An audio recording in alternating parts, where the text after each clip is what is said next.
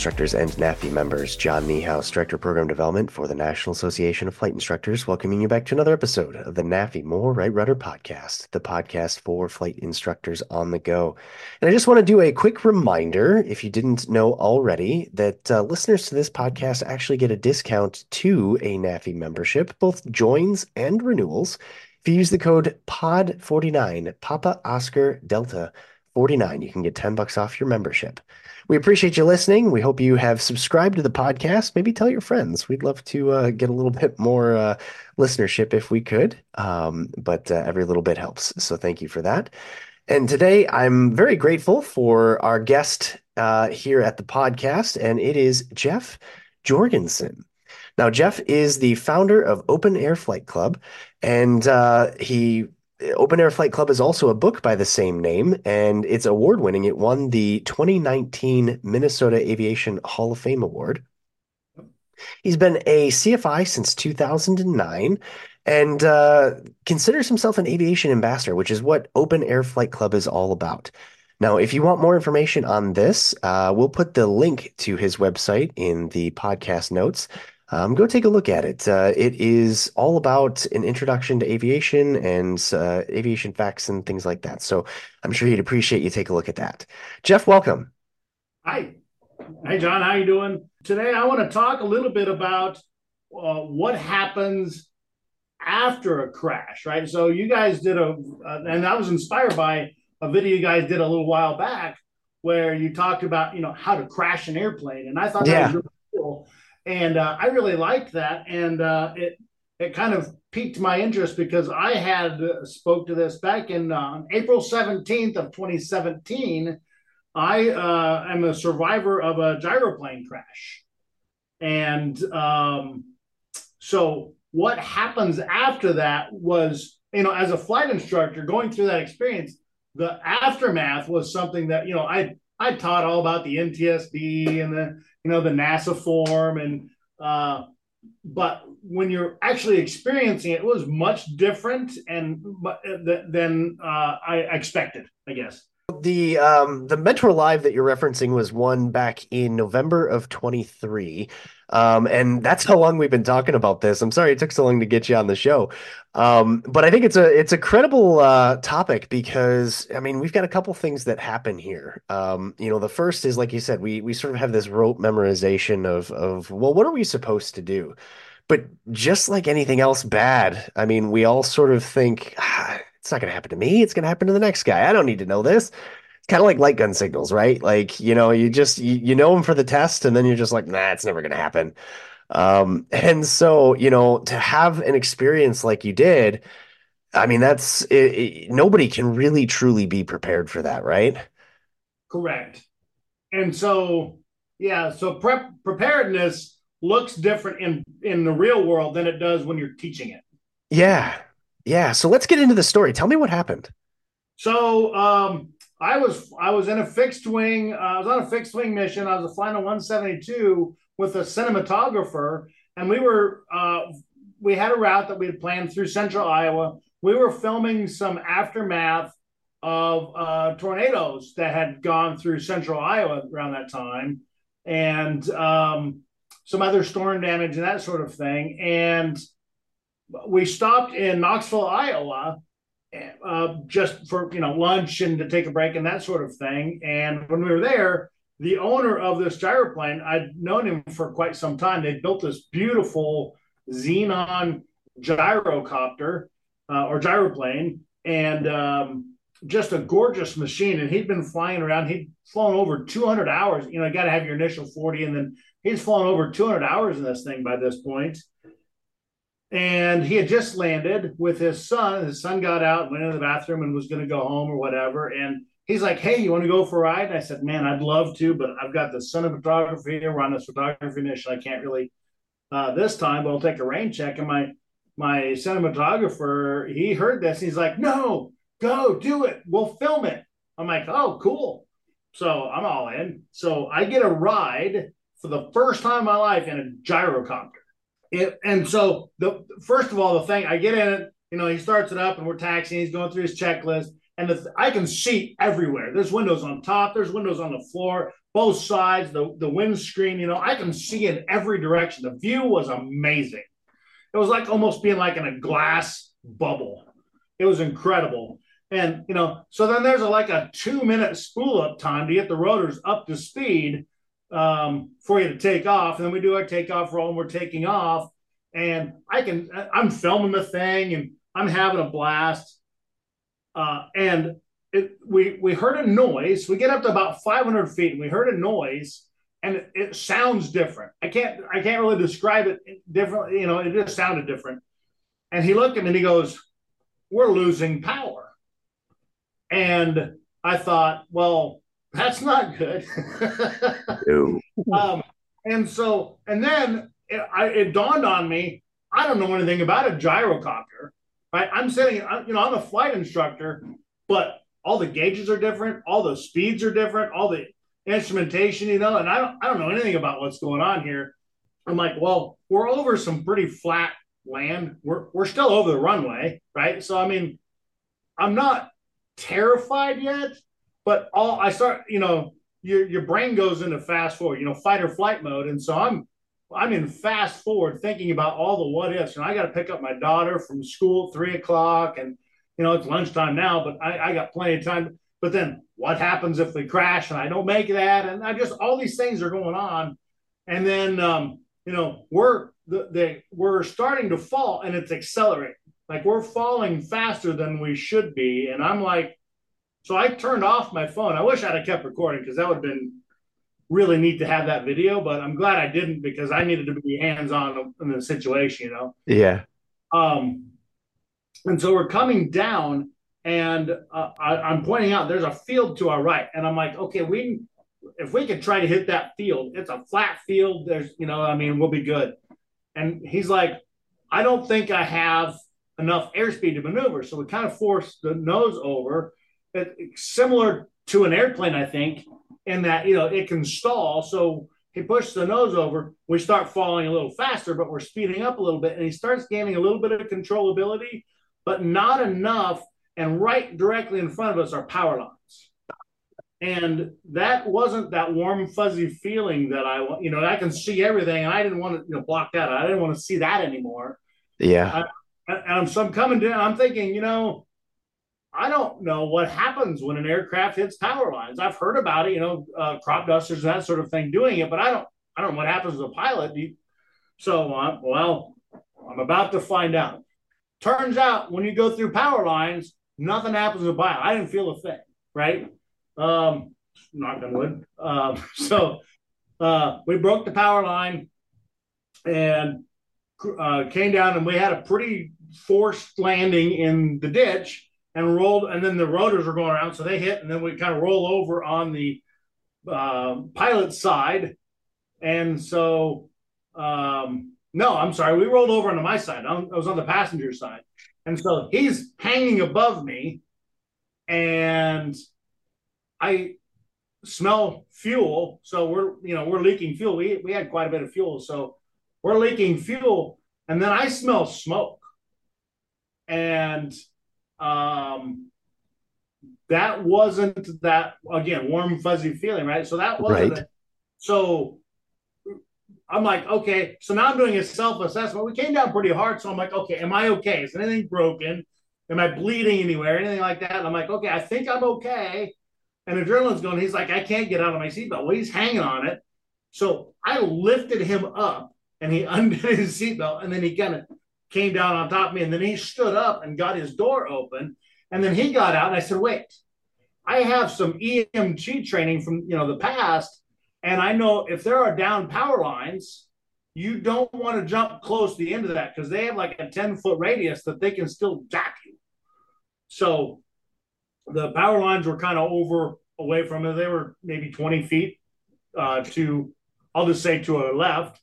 And uh, so he kind of jumped off into the grass away from that and m- climbed up the hill and uh, up onto a gravel road then. So we were in a ditch between the power lines and the gravel road.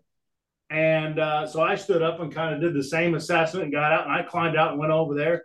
And um, later, I found out two people helped us open the door and pull us out. And I don't remember that.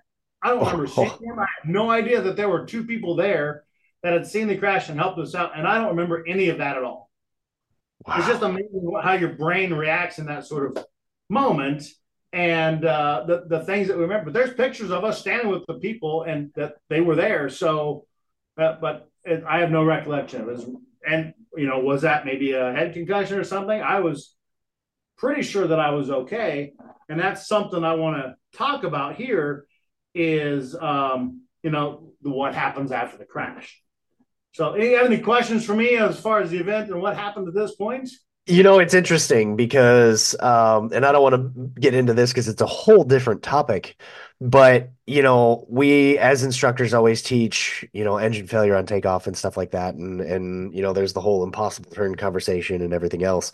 But one of the things that that I always stressed with my students, and I think most do, is that you know your brain goes into a certain amount of denial at first, right? Oh, this isn't happening. It's everything's fine. And and then right. Right. And then you get into this, okay, it's not fine. And then like you said, you start talking thinking about, okay, well what is what happens to my daughter? What happens to this? What happens to that? And yeah. all of that is critical time, you know? And so for everyone who you know, thinks that like, oh, there's, you know, Chuck Yeager could do it. Why can't I do it? And I'm not saying people can or can't, because again, I don't want to get into the impossible turn discussion, but yeah, yeah. you've got to remember how much is wasted in your brain just realizing and catching up to the fact that something bad's about to happen. Uh, I, you know, and you're absolutely right. And one of the things also, uh, you talk about being a CFI and teaching, you know, uh, accident procedures, if you will, or you know, forced landing procedures. I teach my students routinely all the time. Okay, crack a door open before yep. you land in case it gets jammed shut. But do you think I did that? Nope, I didn't. And in our case, we rolled over onto my side. Even if I had, I still wouldn't have been able to get out of it. But it's one of the things that I thought about afterwards, it's like, I never did that. I teach it all the time, but I had so many things, never even thought about it. Never did it, never crossed my mind. And it was it was like one of those like disappointing and a little revelation. It's like maybe I don't stress that enough. Maybe I should incorporate that a little differently. But also, is it that important? I don't know. Um, and uh, just little stuff like that. But yeah, you're absolutely right. So many things go through your mind. All the things that are going to happen or the consequences of having an accident and all the things that's going to cost. It just cascades, right? At least for me, it cascaded all the way down. Like my the whole rest of my day literally flashed before my eyes, and I was trying to figure all kinds of problems out. Yeah, that this would create, and I wasn't solving the problem at hand. That I am inevitably, literally in the middle of getting ready to crash in a gyroplane. Yeah, and uh, and it may have been a little different for me too because I wasn't the pilot. I was merely a passenger. Yeah, so, you were along for the ride. So that I make that you know clear. And him and i were very clear on that too. That when that i'd never been in a gyroplane before and he was really excited to be given a cfi a ride and he's something he'd never flown right. before. so we were very very clear on that uh, when they started right? So there was no misperception that i was i was doing a poor job as a cfi because i wasn't handling it. I i he knew i knew nothing. Right. So, yeah I think that's an important distinction to make because there's a lot of assumptions that people make when there is a CFI on board, and I believe that's part of what you're going to reference as well as we. Yeah, you uh, and I talked about that quite a bit. So thanks for the lead. yeah.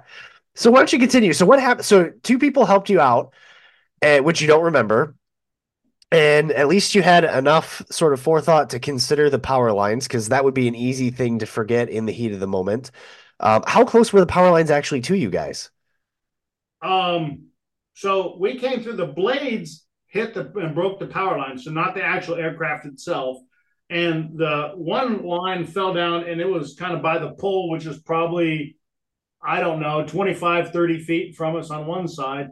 And the okay. other one was probably about 20 feet from us on the other side. So when they, you know, they're taught. So when they broke, they kind of, you know, they Wait. recoil back. Yeah. They were quite a ways from us. I don't know that it always happens that way. Oh, um, sure. I don't go through power lines very often. First time. Hopefully, I don't right. do it again. Uh, but that was our experience from that. Sure. Um, and so I'm, I'm looking at some quick notes here. uh, you know, crack the doors, best place to land, uh, shut off the fuel before you come down. Yeah, we didn't do any of that. But after we smelled fuel and then smelled smoke, we shut off the engine, we shut off the fuel, and uh, you know, and then when we were egressing. So we did do that before we egressed the aircraft. Uh, some statistics. So I did some research after this, uh, and I don't think it's changed significantly. But at the time in 2017, uh, from the NTSB reports, causes of crashes are 26% mechanical failure, 64% human error, and 10% other factors like you know deer hitting a deer on a runway or birds and that sort of thing.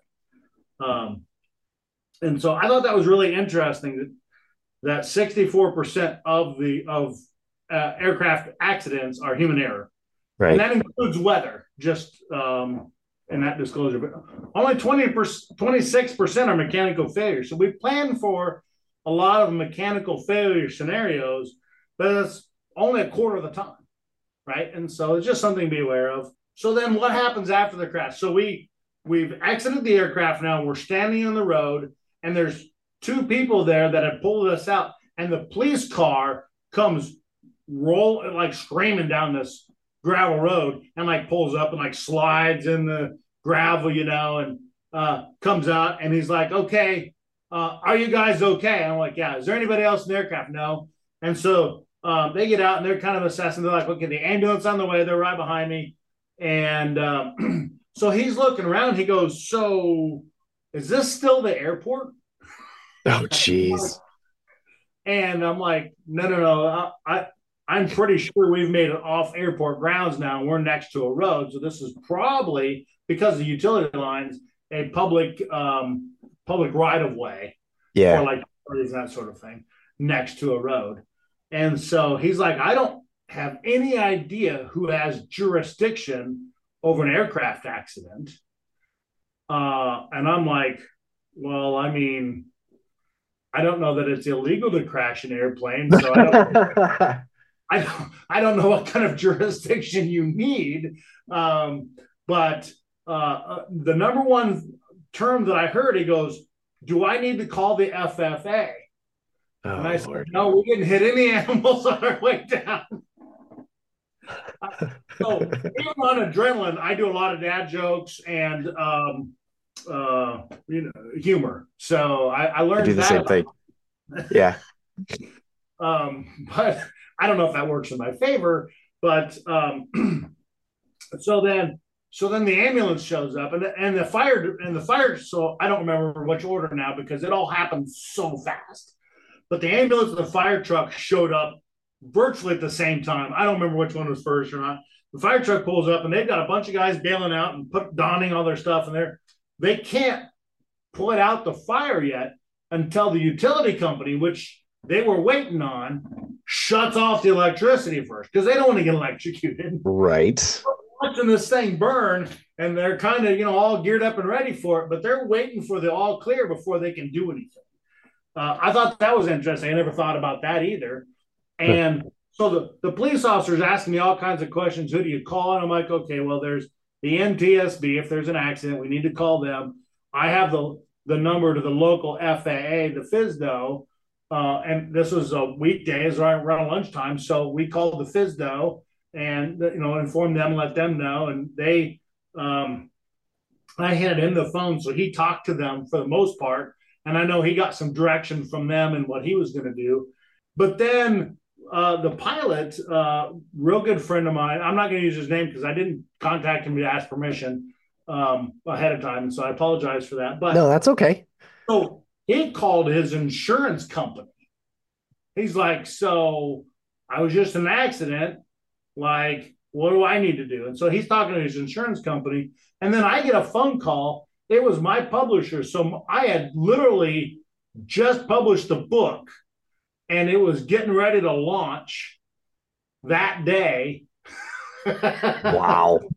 That day?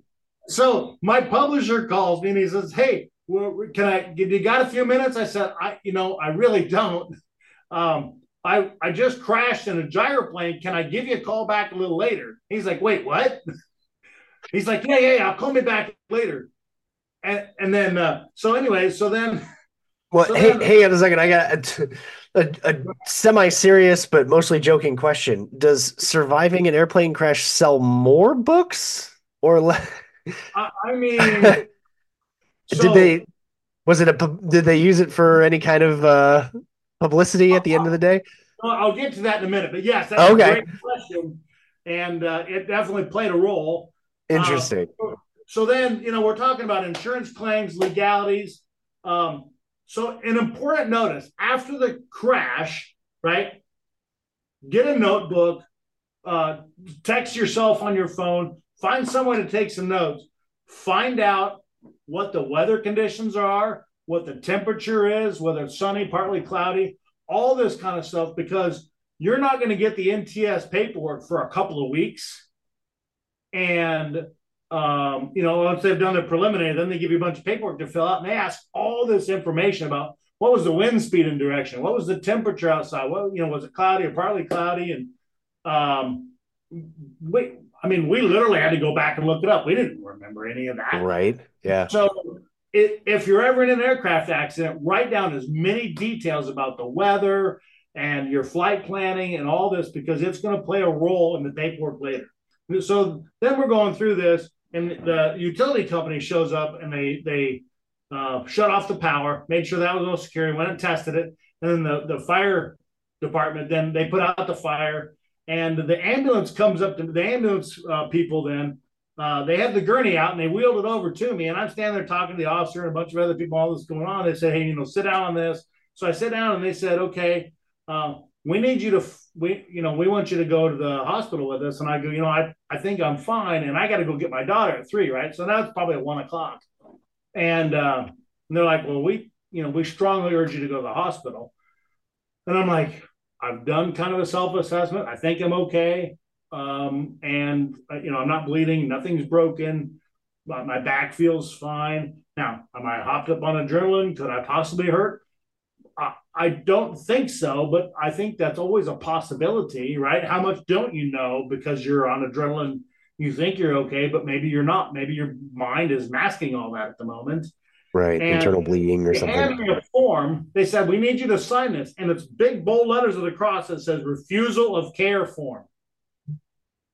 So I'm like, well, what does that mean if I refuse care? Like, what kind of like, does that mean that it's not covered under my insurance if I find out I'm hurt and I go and see him later? Like, what are the implications of that? And it's from what I can tell, and maybe every state's different, I don't even know, but the laws in Iowa is they are protecting themselves so that I can't come back on them later and say, I wanted them to take me to the hospital, but they wouldn't do it. Right. They didn't you know what I mean? They told me I was fine and they didn't take me. So they're just making sure that there's very clear communication that they made every effort to take me to the hospital and I refused them. So that's what that means. Uh, as far as you know, if you're hurt and it, you know it's still covered, it's just it's just a protection from there. The best I can tell uh, from all the people I've talked to afterward about that, but mm-hmm. it was mm-hmm. just really interesting. Um, and so you asked, and this I'm going to inter- in, answer your question now. You asked about how well does an aircraft accident sell a book? So remember, I had a cinematographer filming this. So my aircraft accident, that gyroplane accident, was already on social media at this point. He had already uploaded the video to his uh, to the media, his media connections, and I was already on social media. I'm still on scene. I'm still signing refusal care forms. The firefighters are fighting the fire, and I'm on social media. And my mom calls me because the cinematographer is a friend of mine, so we have a lot of common Facebook, you know, friends. And my mom is one of them. she called me. She's like, "Is that you on the news?" Oh my goodness. Uh, yeah, yeah. I'm like, I'm I'm kind of still here. Can I call you back? And so um that was I I don't rec- like if you do have a cinematographer, I would have a clear expectation that if something does occur, that they delay that sometime, you know, 15, 20 minutes, half hour, an hour, a week, something, um, so that it doesn't hit the media while you're still on scene in the middle of it. Right. Yeah. Just FYI. So uh, within the first 24 hours, I made the Associated Press. I was in, as far as I could tell, my video or the video of the accident was in uh, over a hundred different news stories that day. Now, out of curiosity, did you have any negative effects of that video going out before an NTSB assessment? Was there any was there any pushback on well, why did this get out before we had a chance to look no. at the scene or any of that? No, and and there was, you know, first of all, there was no really foul play in the accident, right? And you know, um, but and there were no legal charges or anything. So the and the pilot, from what I could tell, pretty much did everything to the best of his ability. Sure. And and you know, and handled it. So yeah, so there was nothing. Could there be? Yeah, I mean that's a consideration, right? When you when you hit the news, at that point, just assume everybody knows everything that got put out there. I wish I had tied the book to that media when he's uploaded that. Like that would have been uh, a right genius. You know, that would have been a marketing uh, savior. For, or, I mean, not probably not the right word, but uh, it would have really intensified the marketing around the book being tied to that. Um, I did a lot of secondary marketing where I, I actually spoke at Oshkosh because this April 17th, Oshkosh of 2017, I spoke at the NAFI tent. Uh, unfortunately, it was right before uh, John and Martha King spoke. So that's a tough spot. I would not have wanted to speak after them because that would have been horrible. Yeah. amazing speakers and just so dynamic. They're great people. Um, and so, but I, and so this is the kind of the slideshow that I did there. So, you know, the, the ambulance shows up, the police shows up, the fire truck shows up, and they're all asking you questions. They're all doing things. And, um, so let's talk about the scene a little bit. So so you've got, I'm assuming the the two people that helped you guys out are probably the ones that called the the uh 911 would be my guess. Um I didn't Or did they just happen to see you? So my my pilot called his insurance company. It was the first phone number that he called. I think one of the two guys that helped us out had called 911. Yeah. Or it may have been somebody at the airport or my cinematographer that had seen it uh, because they came down from the airport and uh, apparently they did like Dukes of Hazzard style, launched over a hill and all four tires of the car went out, and they came over and they, they didn't care because they thought that they were going to be bring burn, uh, removing bodies out of a burning aircraft.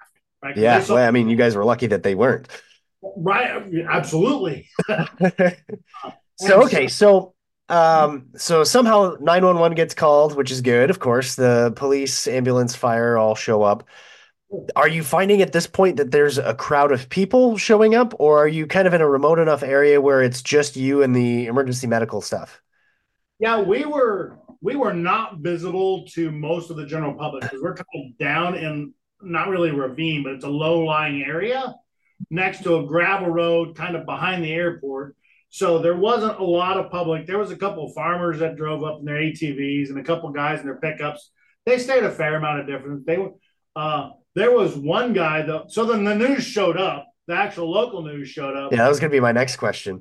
There was this I seen it guy right who who he was a superhero that pulled us out and rescued us and saved our lives and all. Like he was telling a story, man. It was a whopper, and we were just like, whatever. We let him have it. He saved our lives. Sure hey, yeah, we're, we're so thankful that he, you know, uh, later my friends were all telling us that they were never over near the aircraft at all. They were just hamming it up for the news. It was hilarious. uh, and so some some of our notes, like I said, uh, jot down pertinent information of the accident, right? V speeds, what happened, noises, timing uh, of all, you know, not not the engine timing, but the timing of events like how long before this happened and then this happened, conversation notes that might be important between like the flight instructor. Like I'm like, I don't, you know, you know what I mean? Like I was very clear. I do not have control of the aircraft. I don't know what's going on. This is on you, but let me know if I can do anything. He's like, I've got it. You know, we just gotta, you know, find a place to land and got to get this down.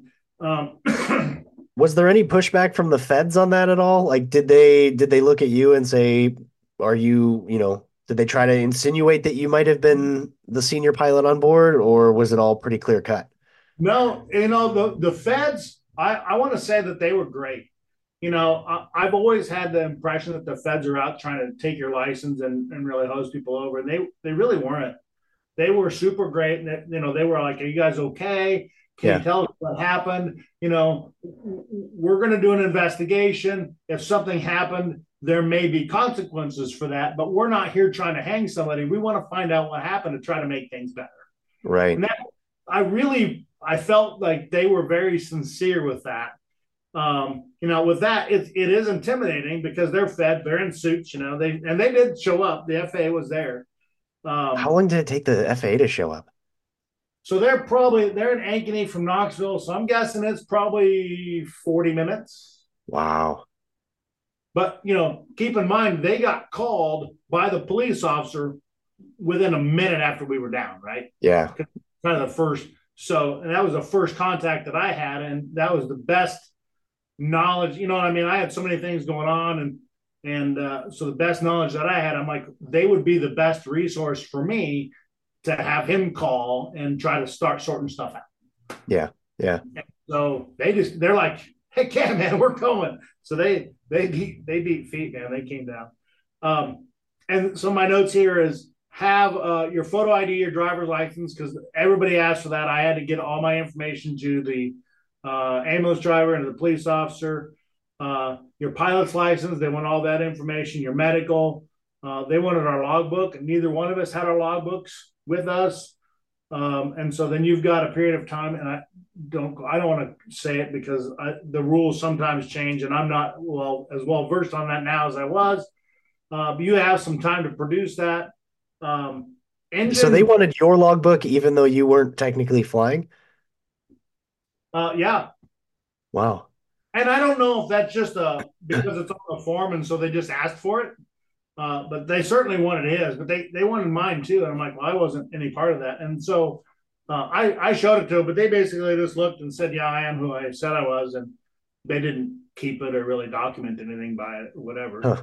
Okay. Uh, uh, but the engine and airframe logs, they were very uh, because something happened in in the gyroplane, and um, uh, it definitely lost power and I know what happened, but I don't want to say it because I don't want to describe it incorrectly. And that's fair. People, you know what I mean, and, and, get organizations all upset about, you know, I said this. no, that's okay. All we need to know is that it, it didn't it didn't keep flying, right? So what I can tell you is aircraft. Uh, so we got called. The manufacturer this is in Canada, and they called us the next day, both of us and they they want to know first of all we were all right, and they basically wanted us to not talk to anybody, uh, and they were doing their own investigation, to find out what happened. And the engine manufacturer, they were kind of the same way. They're like, we don't want you talking to anybody, and don't say anything.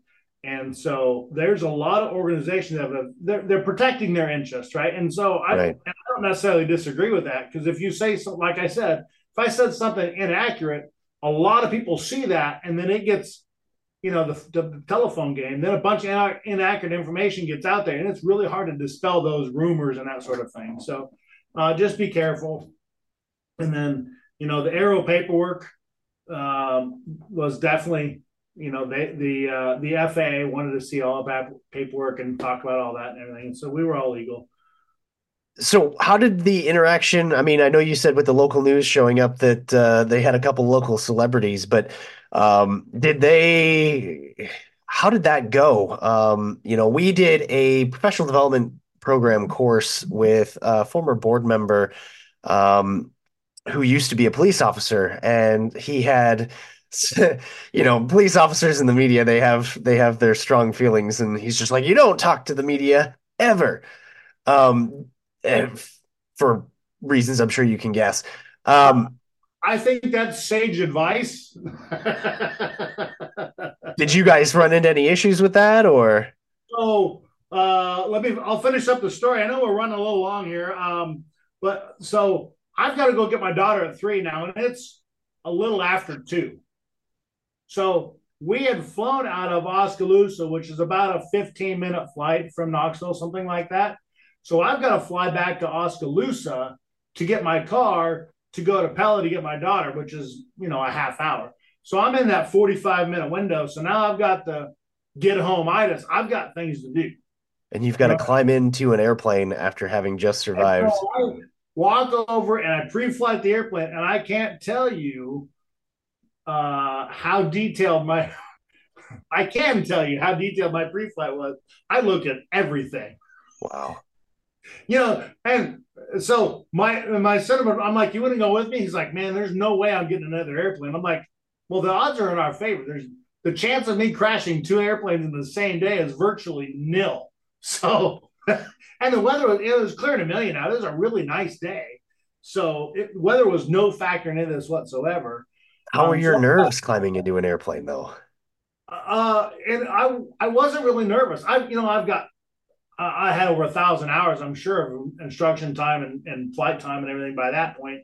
Um, it wasn't a factor uh, in that. And I started it and I'm taxing, and it's, you know, there's no activity at the airport now. Everything's kind of died down and uh, everything's, you know, down over at the bottom of the hill just off the airport grounds or where the accident was. All the people are congregating there. And there's a few people meandering around the airport just doing other stuff. But so I get an airplane taxi. I'm pretty much the only one around taxiing out and, and I'm taking off. And as soon as I plowed power to take off, that's when I started kind of feeling that is this a good idea moment? You know what I mean? Yep. And I'm, well, okay, so V1 rotate and I mean, it's a 172, but it's still. as I'm rotating, I'm like, okay, we're taking off. Everything's great. You know, engine's making power. You know, I'm checking all the uh, gauges. I got plenty of fuel. Uh, oil pressure is good. Oil temp's good. And we're uh, flying out. and I flew over the crash site. And that was a really surreal moment. It's like an outer body, like an out outer body experience, right? So outside of my body, looking down on the the the, the crash site. Yeah. And it was really surreal. I can't really describe that feeling, but it was like I was looking at myself while I was down there in the crash, and it was just a really uh, spiritual moment. Yeah. If you, it was just a mind blown kind of feeling and uh, there's still residual smoke coming off the ground. The fire truck is still down there, and it was just you know the utilities are there. The ambulance was pulling away. The police car had left now, and uh, you know there's people are kind of starting to disperse, and it was just a really surreal moment. So, so I fly the flight, a uh, completely uneventful flight, landed in Oskaloosa. It was fine. I was the only one there, and I walked in. I walked in the FBO to give him the keys and uh, he said, "How was your flight?" Oh my gosh! And I'm like, you know, which one? I I'm gonna have to table this because I got to get my daughter, but I'll let you know that we're okay and the airplane is fine, and uh, well, the rest of it we'll talk about later. And he's like, "What?" I'm like, "Yeah, go watch the news." And uh, so yeah, I get in my van and go pick up my daughter and while I'm driving to the school, the phone rings and they said, "Hey, this is uh, uh, KCCI. We we saw your Facebook uh, post and saw you on social media, and we want to come and interview you. Uh, where's a good place to meet?" Now, did you know you knew that it was on social media at this point, right? I did, but okay. now like the mainstream news is calling me. They have my phone number and they're calling me and they want to come and interview me. And like, where do we meet? I'm like, well, I'm going to get my daughter and bring her. They're like, can we meet at your house? I'm like, yeah, I guess. Now, this is an important thing to note also. when you're flying, it's always a good idea to file a flight plan. And we had filed a flight plan. That wasn't a factor in this at all. But one thing was the cinematographer called me after my wife had gone to work that morning. And so she didn't have any idea that I was flying. and so she comes home from work and I'm sitting in the yard while KCCI is filming us. Oh my goodness. And uh, she's like, What's going on? I'm like, uh, I, I was in a plane crash. And so they're, and it, it was, it was comical and, you know, a little awkward. So yeah, let your loved ones know and your family know if you get a flight that pops up or whatever, go somewhere, send them a text. Uh, it's just a courtesy, and you'll thank me later. Good advice. Good advice. so yeah, so you can, uh, and you, I'll send you the link to it too. But you can Google Red Gyroplane Knoxville, uh, Iowa, and I'm sure the video will still, uh, at least some of the videos will still uh, populate. Wow. And you can watch the news uh, from that. So um, it was it was quite an experience. But it, a lot goes on after that that you just don't think about at the time. Yeah. So one of the other details, and and uh, I don't want to get into too much of it because I'm not an insurance salesman, and I'm sure you're not either.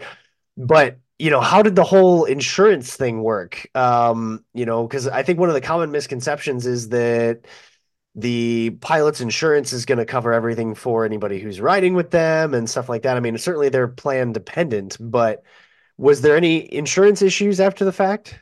All of my medical, they they called and asked me if I was okay, and they they encouraged me to go to a doctor and get checked out if it wasn't. They were super great.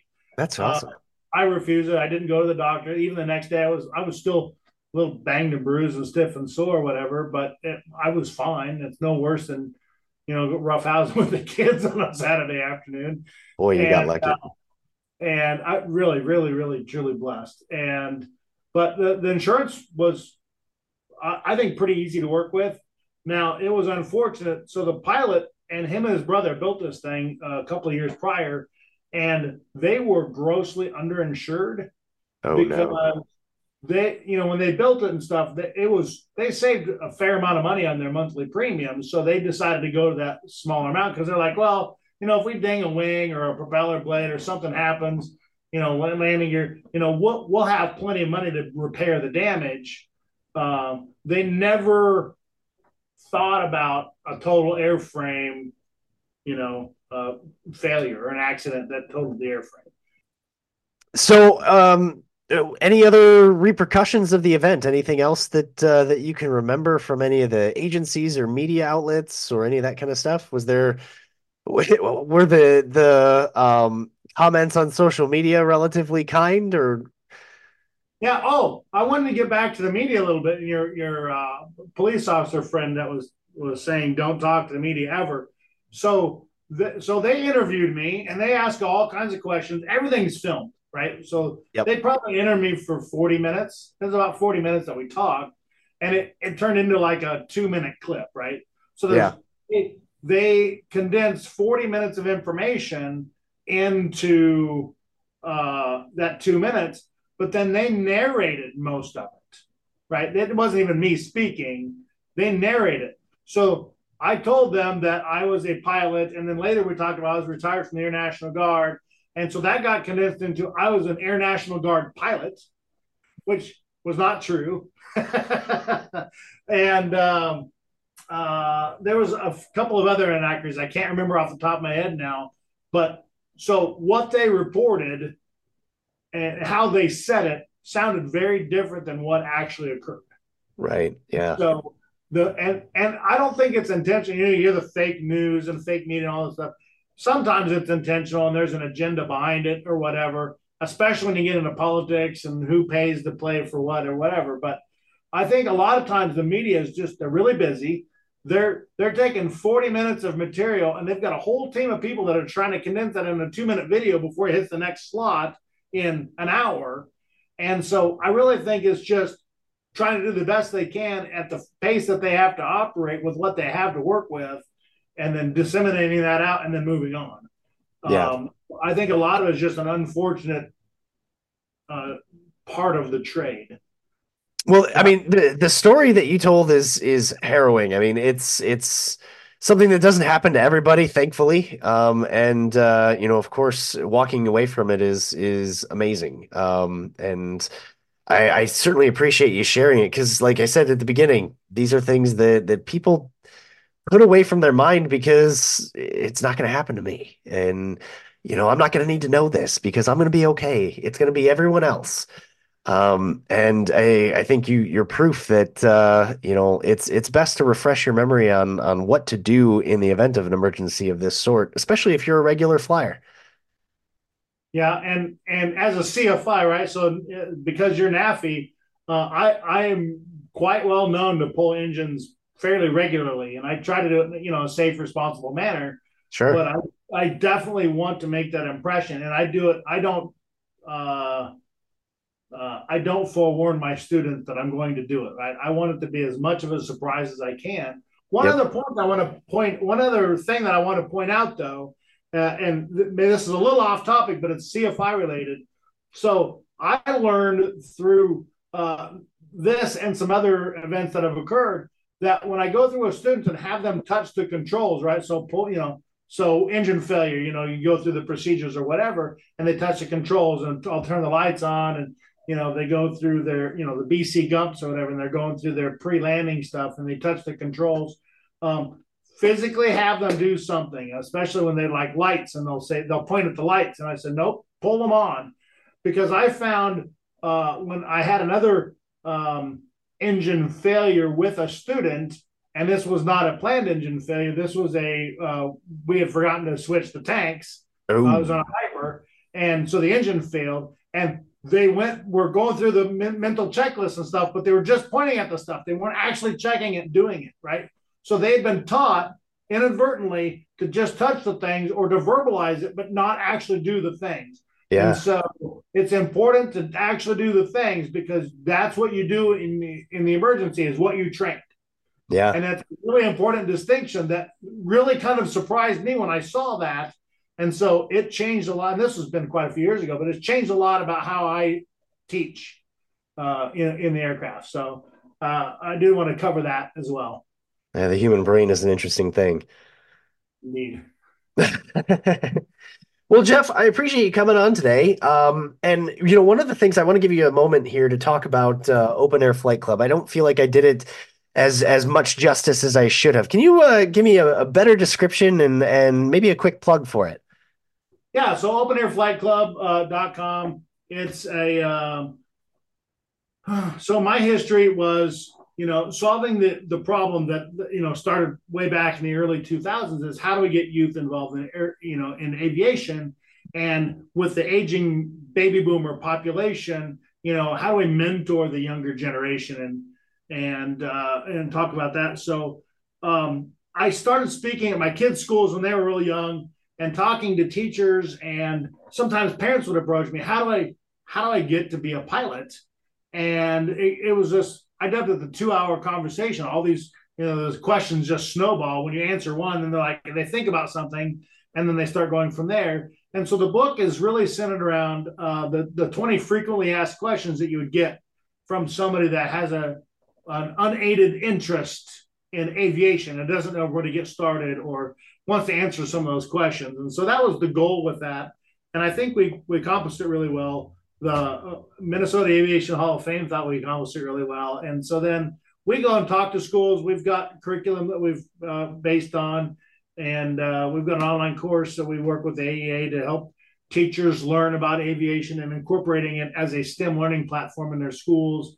And so, as an aviation better, I go to uh, um, ambassador. Uh, I go to aviation events, and uh, you know, kids love to sit in airplanes or, or, play with simulators and talk about airplanes. And um, you know, I sell T-shirts and little wooden planes, and it's a lot of fun. Hmm. That's that's awesome. It sounds like you uh, you represent the profession very well. So, thank you for for all that you do. I mean, getting getting young people into aviation is is sometimes harder than you'd think it would be. I mean, we all think it's pretty cool, but uh, um, you know, sometimes it takes a little bit of a nudge to get uh, to get them involved. So um, I'm I'm sure that uh, that you've made a, a, big difference in in a lot of kids' lives. So that's that's really cool. Um, oh, thanks. Yeah. So uh, basically, I, as we wind this down, uh, for the listeners out there, don't forget that uh, we do have the discount for NAFI membership, Pod 49. Please subscribe, tell your friends, sign up for NAFI at nafinet.org. Um, and uh, on to the next.